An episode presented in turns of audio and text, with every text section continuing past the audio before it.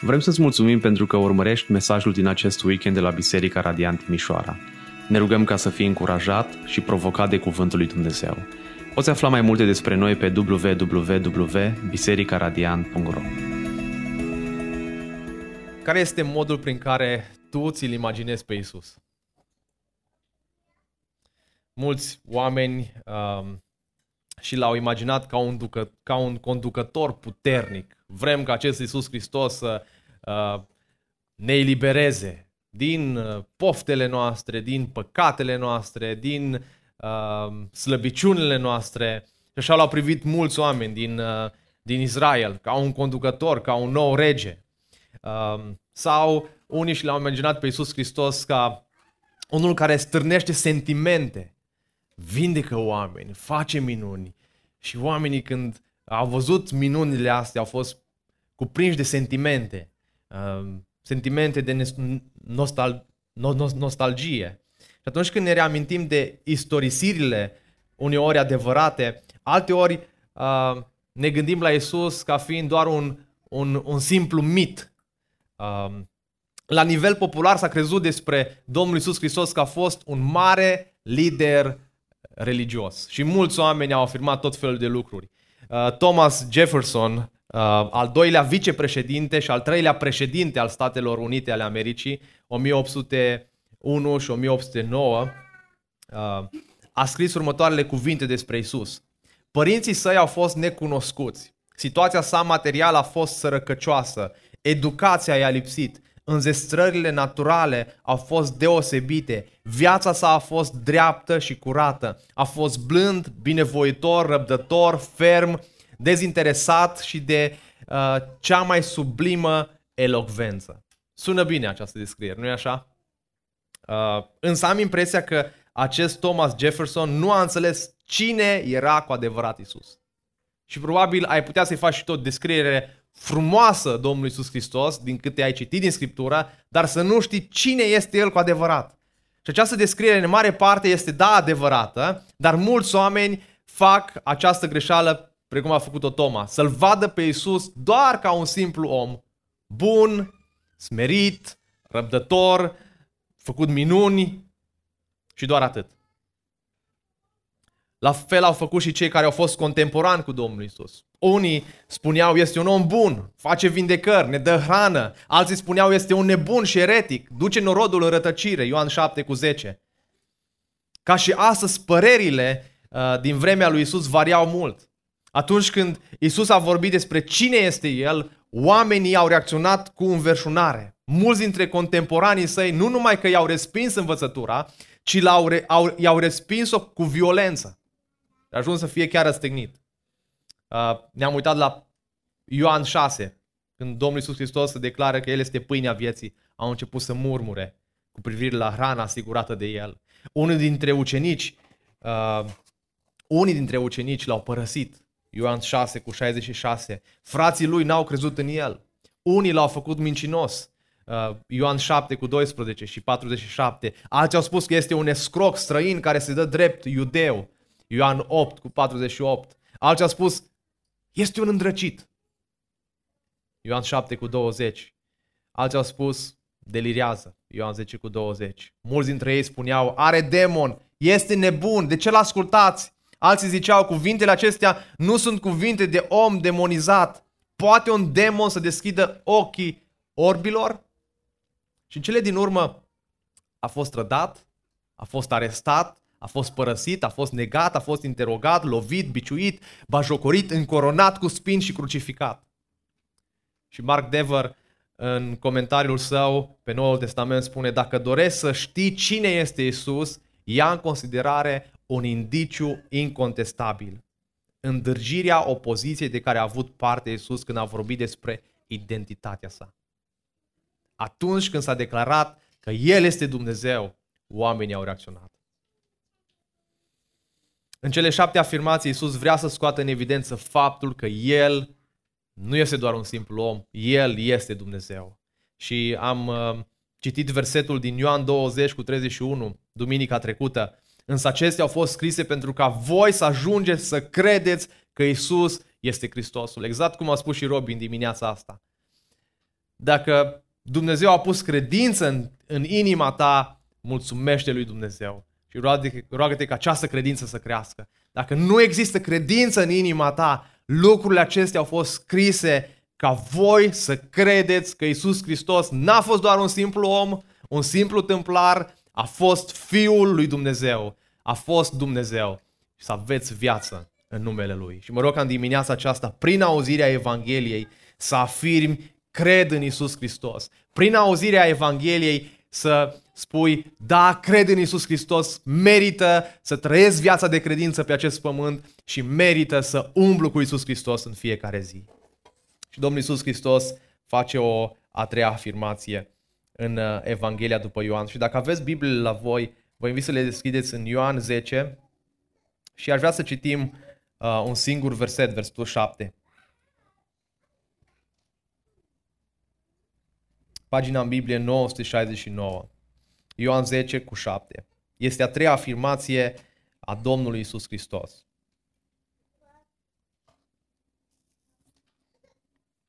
Atunci Isus a vorbit din nou și a spus, adevărat, adevărat vă spun că eu sunt poarta oilor. Și aș vrea să ne uităm,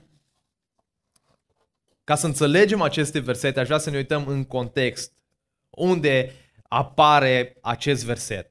Da, știm că apare în versetul 10 și um, asta spune și versetul 1. Adevărat, adevărat vă spun că cel care nu intră pe poartă în staul oilor, ci sare prin altă parte este hoț și tâlhar. Există, um, observăm că nu există nicio frază care să facă tranziția înspre capitolul 10. Uh, să spună după aceste lucruri sau un alt reper care să ne ajute să înțelegem mai exact contextul capitolului 10, unde apare acest, uh, această afirmație a Domnului Iisus Hristos, că El este ușa, poarta oilor. Uh, abia în versetul 22 din capitolul 10 ne descrie locul și timpul când au spus aceste cuvinte. Uitați-vă, era un Ierusalim, versetul 22, avea loc atunci sărbătoarea dedicării templului, era iarnă, Isus se plimba prin templu în porticul lui Solomon. Acest discurs al Domnului Isus se, refer, se referă, se, uh, are loc în, în contextul vindecării orbului din naștere, din capitolul 9. Ioan 10, de la 1 la 21, este strâns legat de evenimentul din Ioan 9, uh, unde Isus a vindecat pe un om născut uh, orb. Fariseii, care erau conducătorii religioși din Israel, ar fi trebuit, spune Domnul Isus Hristos, ei să fie păstorii fideli pentru turma lui Dumnezeu. Dar n-au reușit. Povestea orbului din naștere ilustrează acest lucru. Sunt frustrați oamenii aceștia de mărturia acestui om și îl dau afară din templu. Observați aroganța lor. După ce Domnul Iisus Hristos îl vindecă, spune, tu ai fost născut cu totul în păcat. Oamenii credeau în acele vremuri că dacă te naști uh, orb sau ai anumite boală din naștere, de fapt ești un om păcătos. Și ei spun, tu ai fost născut cu totul în păcat și tu vii să ne înveți pe noi? Și l-au dat afară. Oamenii aceștia nu s-au bucurat deloc că ochii acestui om au fost deschiși. Mai degrabă au fost preocupați de reguli, de faptul că Isus a făcut această minune în ziua de sabat, că nu respectă legea, decât să fie preocupați de oameni, de inima lor, de problemele lor. Același lucru se întâmplă și în capitolul 5, când Domnul Iisus îl vindecă pe acel bărbat care are 38, de 38 de ani, uh, era neputincios, iudeii și oamenii religioși, în loc să se bucure că acest om a fost vindecat, au găsit mereu să comenteze și au arătat disprețul față de el. Și în capitolul 5 uh, spune, este ziua sabatului, nu ți este permis să ridici targa. Da, Hristos te-a vindecat, rămâi tot aici, nu ți este permis să ridici targa au ținut mai mult la lege decât la oameni. Ei și-au folosit puterea pentru a induce în oameni frică, amenințându-i că îi comunică din sinagogă, dacă mărturisesc despre Isus Hristos, ce să mărturisească? Că este Fiul lui Dumnezeu, că El este Dumnezeu. Observați în capitolul 9 cu 20, 20 când i-au întrebat pe părinți, știm că acesta este Fiul nostru și că s-a născut orb, însă cum de vede acum sau ce sau cine a deschis ochii, nu știm, întrebați-l pe el. Observați de ce îl întreabă pe el. Este în vârstă și va vorbi el însuși cu privire la sine. Și părinții lui au spus aceste lucruri fiindcă le era frică de iudei. Căci iudeii hotărâse deja că dacă va mărturisi cineva că este Isus Hristosul, să fie exclus din sinagogă. Și în capitolul 10, de la 1 la 21, trebuie să-l înțelegem strâns legat de evenimentele din capitolul 9. Dacă nu-l înțelegem în lumina capitolului 9, putem să facem tot felul de alegorii. Și să spunem ce înseamnă poarta. Bineînțeles, există o alegorie, chiar Domnul Iisus Hristos spune, dar dacă nu ni s-ar fi prezentat versetul 7, am fi rămas de fapt doar cu alegoria. Și haideți să ne uităm la versetul 1. Deci, acești iudei și farisei nu erau păstorii fideli peste turma lui Dumnezeu. Fariseii sunt ori din punct de vedere spiritual și pretindeau că văd, erau păstori falși, dar Iisus Hristos vine și spune, eu sunt păstorul adevărat. Și versetul 1 spune, adevărat, adevărat vă spun că cel care nu intră pe poartă în staulul oilor, ci sare prin altă parte, este cum? Hoț și tâlhar. Și Domnul Iisus folosește sistematic o metaforă preluată din specificul creșterii oilor din Orientul Mijlociu. Uh, cu siguranță toți am văzut un staul. Nu? În limbaj popular, o stână. Uh, o stână cu oi. Însă în Orientul Mijlociu staulul diferă de cel din România. Da? Poate vă imaginați un staul în România cu niște lemn, o ușă, niște oi, niște câini. Uh, staulul din Orientul Mijlociu din acea zonă era înconjurat de un zid de piatră și avem și o imagine, un zid cu piatră, undeva ridicat la 2 metri jumate, la 3 metri, um, unde oile uh, erau înăuntru, iar ușa era o simplă deschidere în, uh, în zid. Oile stau în staul pe timp de noapte, dar în timpul zilei ies afară uh, să mănânce. Și la fel și astăzi, pe lângă animalele care vreau să le să, să mănânce o carne de miel, uh, existau oameni și hoți care vreau să fure oi uh, și să hrănească cu carnea lor. Și observați cuvintele uh, pe care Domnul Iisus Hristos le, le, le spune. Hoțul și tâlharul. Hoțul, cel care vrea să fure, el trebuie să sară pe altă parte ca să nu fie observat de portar, însă Isus nu se mulțumește doar cu acest cuvânt, hoț. El mai degrabă spune și tâlhar. Are aceeași dorință tâlharul să fure, însă este dispus să fie violent pentru a obține ceea ce își dorește. Oamenii aceștia sunt o amenințare la adresa oilor. Oile sunt singurele animale care uh, nu se pot păzi singure nu pot supraviețui singure. Sunt dependente în totalitate de păstorul lor. Păstorul cel bun. Nu știu dacă ați fost vreodată la, la circ. Ați fost vreodată la un circ. Um, nu e așa că nu ați văzut, ați văzut o felul de animale acolo. Ați văzut urși, ați văzut elefanți, tigri. Dar ați văzut vreodată vreo oaie la, la circ? Ați văzut? Eu nu mă aduc aminte să fi văzut. Am fost copil, am fost, cred că de vreo două, trei ori în viața mea, dar nu am văzut. Pentru că oile sunt mai greu de dresat. Da? Nu poți să, să, să pui o oaie, șezi jos, ridică-te, ca pe un câine să-l dresezi. Da? Și ele au uh, o abilitate de a, de a fi dresate, dar sunt mai prostuțe. Oile sunt singurele animale domestice care nu pot să trăiască singure în sălbăticie. Au nevoie de un păstor. Dacă nu au un păstor care să le conducă pe cărări drepte, n-au nicio șansă să trăiască. Și ciudat, nu e așa? Comportamentul nostru, obiceiurile noastre sunt așa de asemănătoare cu al oilor, încât lucrul acesta este atât de jenant. Biblia să ne facă oi. Să ne numească oi. Și Isaia spune în 53 cu 6, noi rătăceam cu toții ca niște oi. Fiecare își vedea de drumul lui, dar Domnul a făcut să cadă asupra lui nelegiuirea noastră a tuturora. Isus folosește acest exemplu pentru a ne învăța pe noi despre viața noastră pe acest pământ. Că suntem ca niște oi, rătăcim în lumea aceasta. Și putem să fim nu numai furați, putem fi și tâlhăriți. De aceea, dacă nu vei fi dependent de păstorul tău, de Domnul Isus Hristos, vei eșua. Prea mulți oameni trăiesc viața pe acest pământ nefiind conștienți de dușman. Și vă aduceți aminte de Efeseni, capitolul 6. Trăim într-o luptă continuă. Și nu e așa că oamenii, poate chiar și noi, încercăm să ne protejăm de hoți, uh, de tâlhari, ne construim case uh, cu porți înalte, oamenii își pun tot felul de camere de supraveghere, firme de pază ca să nu fie tâlhăriți și furați. Și noi avem aici la biserică uh, o firmă de pază care protejează tot ce avem aici, dacă cumva nu-i dacă e cumva e pusă alarma, de obicei e pusă mereu alarma, în 2-3 minute oamenii vin aici să vadă ce, ce se întâmplă. E fain, te simți protejat. nu așa? Și oamenii încearcă să se protejeze de tot felul de, de oameni răi.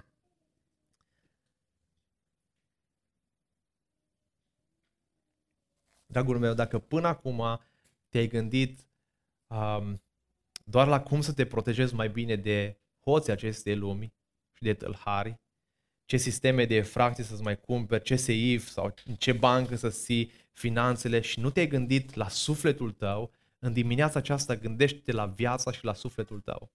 Dușmanul nu doar că vrea să, să fure timpul tău, resursele tale,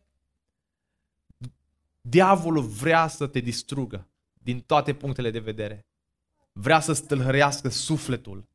De aceea, dragul meu, fă timp pentru sufletul tău. fă timp zilnic pentru sufletul tău. Vino la păstorul cel bun, singurul care te poate ghida, singurul care te poate proteja, de cel care poate să uh, fure cei mai de preț sufletul tău.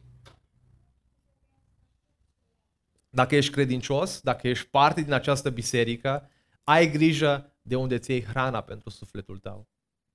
Cum să te protejezi de anumiți hoți și tâlhari, care sunt și astăzi printre noi. Cum să te protejezi de anumiți învățători sau de anumită învățătură străină. În primul rând, dragul meu, ai grijă la ce asculți. Ai grijă ce predici asculți, ai grijă pe cine asculți, pentru că dacă nu citești cuvântul zilnic, dacă nu îl studiezi zilnic, dacă nu ai citit cel puțin Uh, două cărți de teologie să, uh, să vezi cine e Dumnezeul biblic, atunci uh, poți să fii dus în eroare foarte repede. Nu, nu poți să, să digeri învățătura sau nu ai un filtru pentru învățătură. De aceea, cum poți să te păzești de anumite învățături străine și anumiți învățători străini, ai încredere în cuvintele lui Isus ai încredere în Biblie. Dacă nu vei citi Scriptura, dacă nu o vei studia, nu vei putea să discerni adevărul de minciună. Sapă adânc în cuvântul lui Dumnezeu, citește-l zilnic. Păzește-te de, de învățătura străină. Și ăsta e un prim mod prin care te poți păzi de învățătura străină, de a te adânci în cuvântul lui Dumnezeu zilnic, de a-l studia zilnic. Mai apoi un alt mod este să ai încredere în biserica ta locală, să ai încredere în prezbiterii pe care Dumnezeu i-a pus peste tine să te păstorească și să-ți dea învățătură. Rolul lor este să vegheze asupra sufletelor voastre. Rolul lor, a prezbiterilor în biserica locală, este să vă dea învățătură. Și El a dat pe unii apostoli, pe alții profeți, pe alții evangeliști, spune Pavel în Efeseni, pe alții păstori și învățători. De ce a dat? Pentru echiparea sfinților, ca să ce? Să stea pe la butoane, la sunet, da, și asta e important. Să avem grafică bună, da, și asta e important. Pentru echiparea sfinților în scopul lucrării de slujire. Noi ne slujim unii pe alții, trupul lui Hristos, pentru zidirea trupului lui Hristos, până când vom ajunge toți la ce? La unitatea credinței și a cunoașterii Fiului lui Dumnezeu să-L cunoaștem pe Fiul lui Dumnezeu, la omul matur, la măsura staturii plinătății lui Hristos, ca să nu mai fim copii duși de valuri încoace și încolo și purtați de orice vânt de învățătură prin șiretenia oamenilor, prin viclenia lor, în ce privește uneltirea înșelăciunii, ci spunând adevărul în dragoste să creștem în toate privințele în El care este capul Hristos. Dragul meu, asta este scopul bisericii. În aceste versete vedem scopul bisericii, acela de a ne echipa pentru a ne sluji unii pe alții, până ajungem la statura plinătății lui Hristos. De aceea, fii atent pe cine asculți, fii atent unde te duci, uh, pe cine asculți pe YouTube. Fiți atenți la voi înșivă, spune Pavel, uh, prezbiterilor și la toată turma peste care Duhul Sfânt v-a pus episcop ca să păstoriți biserica lui Dumnezeu pe care El a câștigat-o prin propriul său sânge. Sfătuiesc pe prezbiterii dintre voi, eu care sunt un prezbiter, uh, ca și un martor al patimilor lui Hristos și părtaș al slavei care va fi descoperit, păstoriți turma lui Dumnezeu, care este sub paza voastră, nu de silă, ci de bună voie, după voia lui Dumnezeu. Nu pentru un câștig mărșav, ci cu lepădare de sine, nu ca și cum ați fi stăpâni peste cei care v-au căzut la împărțială, ci făcându-vă pildei turmei. Exact această imagine a, a bisericii locale, a păstorilor, a prezbiterilor, în imaginea lui Petru, fiind păstorii și turma, a, biserica. De aceea, prezbiterii au această atribuțiune din partea lui Dumnezeu în biserica locală, să dea direcție, să vegheze asupra doctrinei și să disciplineze. De aceea, dragii mei, aveți încredere în biserica locală, aveți încredere în învățătură. Dacă se întâmplă ca eu să greșesc, mi-ar plăcea să existe oameni maturi în biserică care să spună, hei Adi, aici nu stau chiar așa lucrurile. Uite cum, cum ar trebui să uh, se interpreteze versetul ăsta. Da, sunt și eu om, s-ar putea să greșesc, dar aveți încredere în prezbiterii voștri pe care Dumnezeu i-a pus în biserica locală să vă păstorească. Mai apoi, dacă vrei să te păzești de, de învățăturile străine, stai în staulul oilor, stai în biserica ta locală. Nu te du dintr-o biserică în alta, a, a acum vine un predicator acolo, hai să mă duc să-l ascult. O, acum vine celălalt predicator, mă duc să-l ascult. Nu-i greșit lucrul ăsta. Dar s-ar putea ca să te îndepărtezi de adevărul lui Dumnezeu. S-ar putea să, uh, să, să existe un ghiveci în mintea ta. Da? Păstorul tău să predice, să vadă versetele într-un alt fel, celălalt învățător să vadă în, în altfel lucrurile. De aceea e important să-ți găsești o biserică locală, să primești hrană constantă din aceeași biserică. Însă cel care intră pe poartă, versetul 2, este păstorul oilor. Da, îs mulți hoți, mulți tâlhari, aveți grijă, păziți-vă sufletele voastre, Însă păstorul legitim folosește, observați, ușa, el nu sare pe altă parte, el nu se furișează, el este sincer, vine la voi pe ușă. Portarul, versul 3, îi deschide, iar oile îi aud glasul, el își cheamă oile pe nume și le duce afară. Portarul era una, un ajutor plătit al păstorului care îl recunoaște pe adevăratul păstor al turmei. Observați, îi deschidea, îi deschidea poarta, îl ajuta să, să îngrijească de oi și mai ales să le păzească pe timpul nopții. Oile îi aud glasul, păstorii din Orientul apropiat stau undeva în afara țarcului oilor și scot un sunet unic pe care oile îl recunosc. A, sunt ele mai prostuțe, dar recunosc acest sunet. Și drept rezultat, oile se adună în jurul păstorului. Nu doar că oile recunosc glasul, dar el își cheamă oile pe nume. Isus face asta cu tine. Dacă aparții lui, el te cunoaște pe nume. Spre deosebire de mine, un simplu păstor în biserica locală, uh, cu limitările mele omenești, mai uit nume. Uh, azi am întâlnit un nume foarte interesant. Uh, o să-l uit, cu siguranță. Uh, dar Isus Hristos nu uită numele tău, îl știe numele tău. Mai mult decât că îți cunoaște păstorul cel bun numele tău. Uh, el știe totul despre tine, știe ce gândești acum, știe ce îți trece prin minte, știe dacă ești atent la predică sau gândul zboară la uh, ce vei face mâine sau ce vei face după biserică. Uh, știe frământările tale, bunul păstor. Știe numele. Și dacă ai auzit chemarea lui, uh, mulțumește lui Dumnezeu că ai auzit, că te-a strigat și pe tine pe nume, că îți cunoaște numele. Și dacă auzi chemarea lui, vino la el și îl urmează. El te duce afară, nu numai că uh, oile aud glasul lui, el își cheamă oile pe nume și le duce afară. Nu le ține doar acolo în țarc, le duce afară. El se asigură că drumul este sigur. Nu există alte animale care ar putea să le facă rău. El le conduce acolo, unde știe că există pășune bogată pentru că vrea să le hrănească. Aceea, dragul meu, Mântuitorul, Domnul nostru Isus Hristos, El nu te duce într-un loc în care El nu a fost. El a fost prin Valea Umbrei Morții. Și da, dacă ne duce și pe noi prin Valea Umbrei Morții, Hristos a fost acolo. Da, El a trecut prin ispite. A fost ispitit de diavol.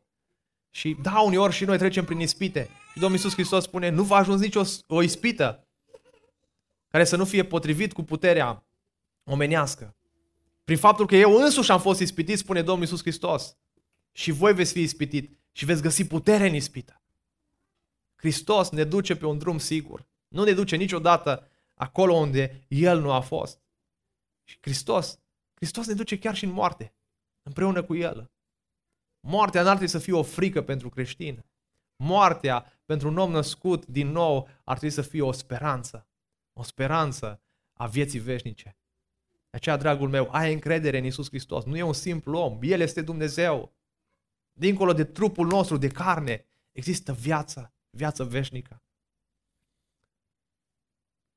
Uitați-vă în versetul 4. După ce le-a dus afară pe toate care sunt ale lui, merge înaintea lor, iar oile îl urmează pentru că îi cunosc glasul. Spre deosebire de păstorii din vest, care, uh, hai să le spun, ciobanii din vest, uh, care își mână oile de pe lateral sau din spate folosind câini de turmă. Am văzut ciobanii, numai fluieră din degete și nu mai aveți vreo trei câini, cum își conduce câinii de fapt, conduc turma.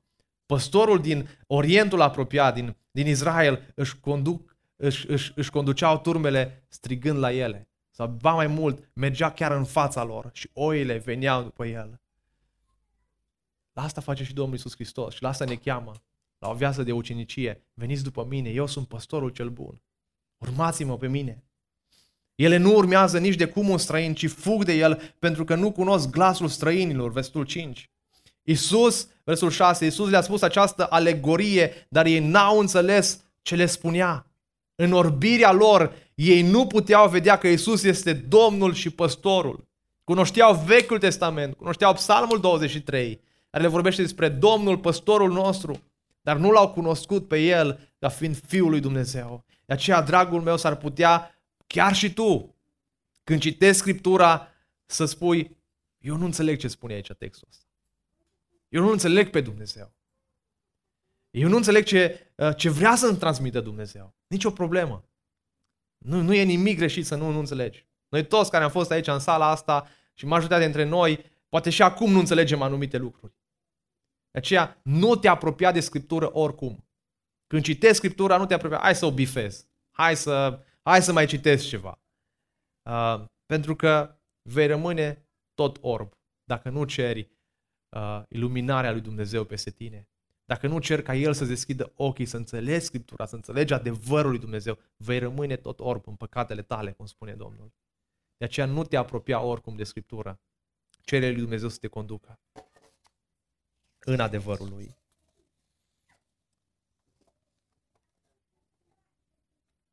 Observați, oamenii vin la Dumnezeu pentru că El îi cheamă. Sunt oile mele, eu le chem pe nume. Mai am și alte oi, spune versetul 16, o să ne uităm duminica viitoare la textul ăsta, acesta, care nu sunt din staul acesta și pe acelea trebuie să le aduc. Ele vor asculta glasul meu, oile mele ascultă glasul meu, ele o cunosc, iar ele mă urmează. Atunci, în contextul acesta, Domnul Iisus Hristos spune această frază. Atunci Iisus a vorbit din nou, adevărat, adevărat vă spun că eu sunt poarta oilor. Și aici găsim a treia afirmație. Eu sunt. Aici el schimbă ușor metafora de la versetul 1 la 5. El este păstorul. De la versetul 7 la 10, în acest pasaj, el este ușa. De la versetul 1 la 5, păstorul conduce oile afară din țarc. Aici, de la versetul 7 la 10, în aceste versete, El este calea de intrare în țarg. Dacă această uh, explicație n-a fost, uh, dacă această explicație n-ar fi fost adăuga, adăugată, întreaga afirmație n-ar fi fost decât o alegorie, o simplă alegorie. Și haideți să privim la imaginea din nou cu stâna. Oile sunt cu păstorul în interiorul stânei. Poți să pui imaginea cealaltă. Și pentru că stâna nu avea o ușă, de obicei păstorul dormea în pragul uh, deschizăturii din piatră pentru a păzi oile. Iisus le spune acestor oameni, eu sunt poarta oilor. Nici o oaie nu putea ieși și nici un dușman nu putea să intre peste păstor. Într-un sens foarte literal, păstorul era ușa. Nu exista nicio cale de intrare sau de ieșire decât prin el. Domnul Iisus Hristos spune, eu sunt poarta, dacă intră cineva prin mine, doar atunci va fi mântuit. Dragul meu, doar Isus Hristos te poate mântui. Asta vrea să spună textul nostru. Dacă intri prin Isus Hristos, vei fi mântuit. El este poarta de intrare în împărăția lui Dumnezeu. Vei fi salvat. Și de multe ori spunem acest cuvânt, mântuit, salvat, fără să ne gândim la ce impact are în viața noastră acest cuvânt. Trebuie să fii salvat doar atunci când te rătăcești și nu mai uh, știi drumul. Nu mai poți să fii salvat sau nu mai găsești salvarea. Nu ai de ce să fii salvat, nu e așa, dacă te descurci singur. Trebuie să fii salvat doar atunci când nu ești în stare să ieși dintr-o situație care va, uh, va duce în curând la moartea ta. Mă aduc aminte că împreună cu niște studenți am plecat la munte, uh, la Cubucura, în urmă cu vreo 5 ani de zile, habar nu aveam de munte. Prima dată ne-am luat și noi bocanci, ne-am luat un cord din ăla de plajă, uh, prin care bătea vântul. Noi n-am știut cum să mergem la, la munte. Eu a fost un frig puternic, dar pe lângă frigul pe care l-am mâncat, uh, ne-am rătăcit. Am zis, băieți, hai că știu eu drumul, uh, mai știam eu niște, vedeam pe niște pomi, uh, niște culori, am sigur pe aici ai drumul. Și dacă mergeam pe drumul ăla, al marcajelor, cu siguranță ajungeam. Dar unul dintre băieți, foarte curajos și el, uh, n-a ascultat de păstorul lui. A spus, uite, hai să mergem pe aici. A, se vedea jos, că chiar acolo ne așteptau uh, încă un alt grup de oameni, chiar acolo jos. Îi vedeam uh, și am zis, hai să o luăm direct pe aici, că ajungem mai repede. Și nu știți ce, ce frică am mâncat. A, cred că Oli a fost cu noi. nu știam de ce tot râde el acolo înfundat. Uh, Oli a fost cu noi. Am mâncat o frică, nu am fost sigur că o să mai ajungem la capăt. Și probabil cu siguranță uh, ați trecut și voi printr-o situație de genul ăsta uh, în viață. Să nu vă găsiți uh, scăparea. Poate chiar să vă gândiți să vedeți moartea în fața ochilor. Dragii mei, în termeni spirituali, Biblia declară la fel că fără Isus Hristos ești mort spiritual. Cuvântul acesta salvat, mântuit, îl putem folosi doar în acest context al morții spirituale. Și asta știm din Efesen 2. Eram morți în legiurile și în păcatele noastre. Prin natura noastră eram copii ai mâniei. Dar Domnul Iisus Hristos spune, cel ce crede în Fiul are viață veșnică. Dar cel ce nu ascultă de Fiul nu va vedea viața, ci mânia lui Dumnezeu rămâne peste el. Dacă nu crezi în Domnul Isus Hristos, că El este ușa de intrare în împărăția lui Dumnezeu, mânia lui Dumnezeu va rămâne peste tine. Și că această mânie să nu rămână peste noi, Domnul Isus Hristos a spus, am găsit o soluție, este Fiul meu, Isus Hristos, prin El poți să fii mântuit. Mânia lui Dumnezeu nu mai rămâne peste tine atunci când crezi în El, când crezi în Isus Hristos. De asta a venit Domnul Isus Hristos în lume, nu ca un simplu om. Fiul omului a venit să caute și să mântuiască ce era pierdut. De acolo, din groapa mocirii, din mort spiritual cum eram, Hristos vrea să dea viață și nu orice fel de viață, viață veșnică. El a purtat păcatele noastre, spune Petru, în trupul său pe lemn, pentru ca noi, fiind morți față de păcat, să trăim pentru neprihănire. Prin rănile lui ați fost vindecați, căci erați ca niște oi rătăcite, dar acum v-ați întors la păstorul și episcopul sufletelor voastre. Drag, dragii mei, deși acest verset nu este popular în cultura noastră, nu este politico corect, nu toate drumurile duc înspre cer. Nu toate ușile te ghidează înspre Isus Hristos, înspre mântuire. Există doar o singură cale, există doar o singură ușă, există doar un singur drum pentru mântuirea sufletului tău. Și acesta este Isus Hristos. El este ușa. De aceea, dragul meu, aș vrea să declarăm în dimineața aceasta încă o dată acest lucru. În nimeni altul nu este mântuire, căci nu este sub cer niciun alt nume dat oamenilor în care trebuie să fie mântuiți decât singurul nume, Domnul Isus Hristos. Ușa oilor. Eu sunt poarta, dacă intră cineva prin mine, va fi mântuit, va intra, va ieși și va găsi pășune.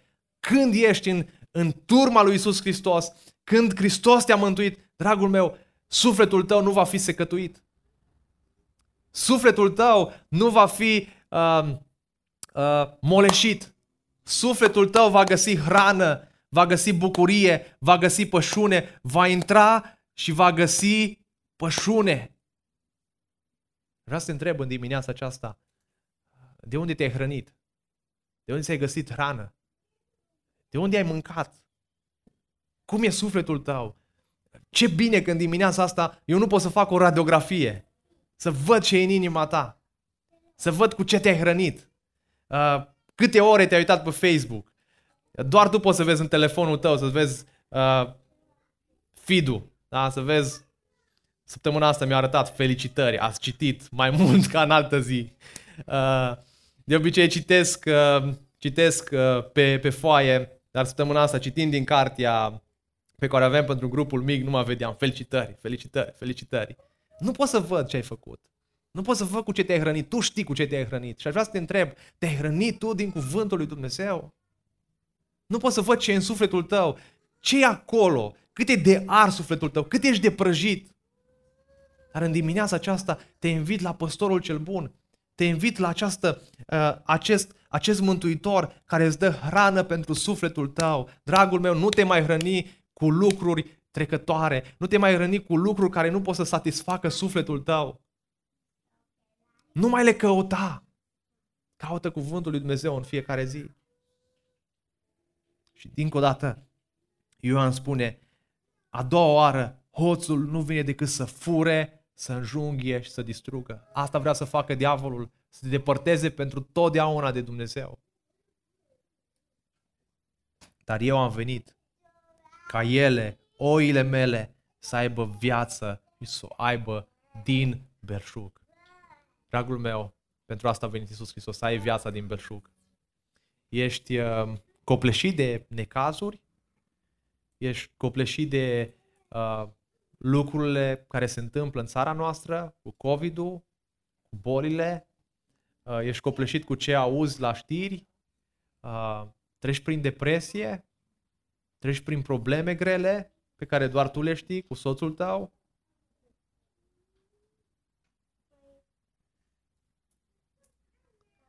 Dacă treci prin astfel de lucruri, singura șansă pentru tine, pentru trupul tău, pentru sufletul tău, este Isus Hristos care îți dă viață din belșug, viață veșnică.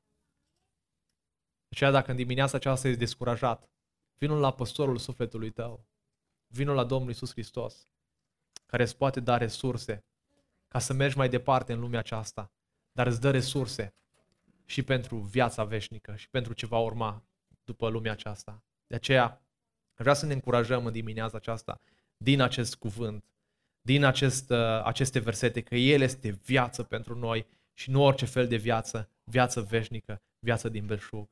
De aceea aș vrea să declarăm în încheiere, în dimineața aceasta, să spunem, da, Iisuse, Tu ești Domnul Domnilor, Tu ești Domnul meu și doar în Tine mă încred. Aș vrea să avem un timp de rugăciune în dimineața aceasta, chiar acum când să încheiem timpul nostru și înainte să cântăm această cântare și vă invit să vă ridicați și uh, aș vrea să, aș vrea să vă rugați uh, și să vă cereți iertare lui Dumnezeu, pentru că De multe ori ne-am rănit din alte lucruri. Ne-am rănit din uh, lucrurile acestea pământești și nu ne-am rănit din cuvântul lui Dumnezeu. Dacă sufletul tău în dimineața aceasta este împovărat, spune lui Hristos, Doamne, despovărează-mă Tu. Dăm Tu liniște și pace.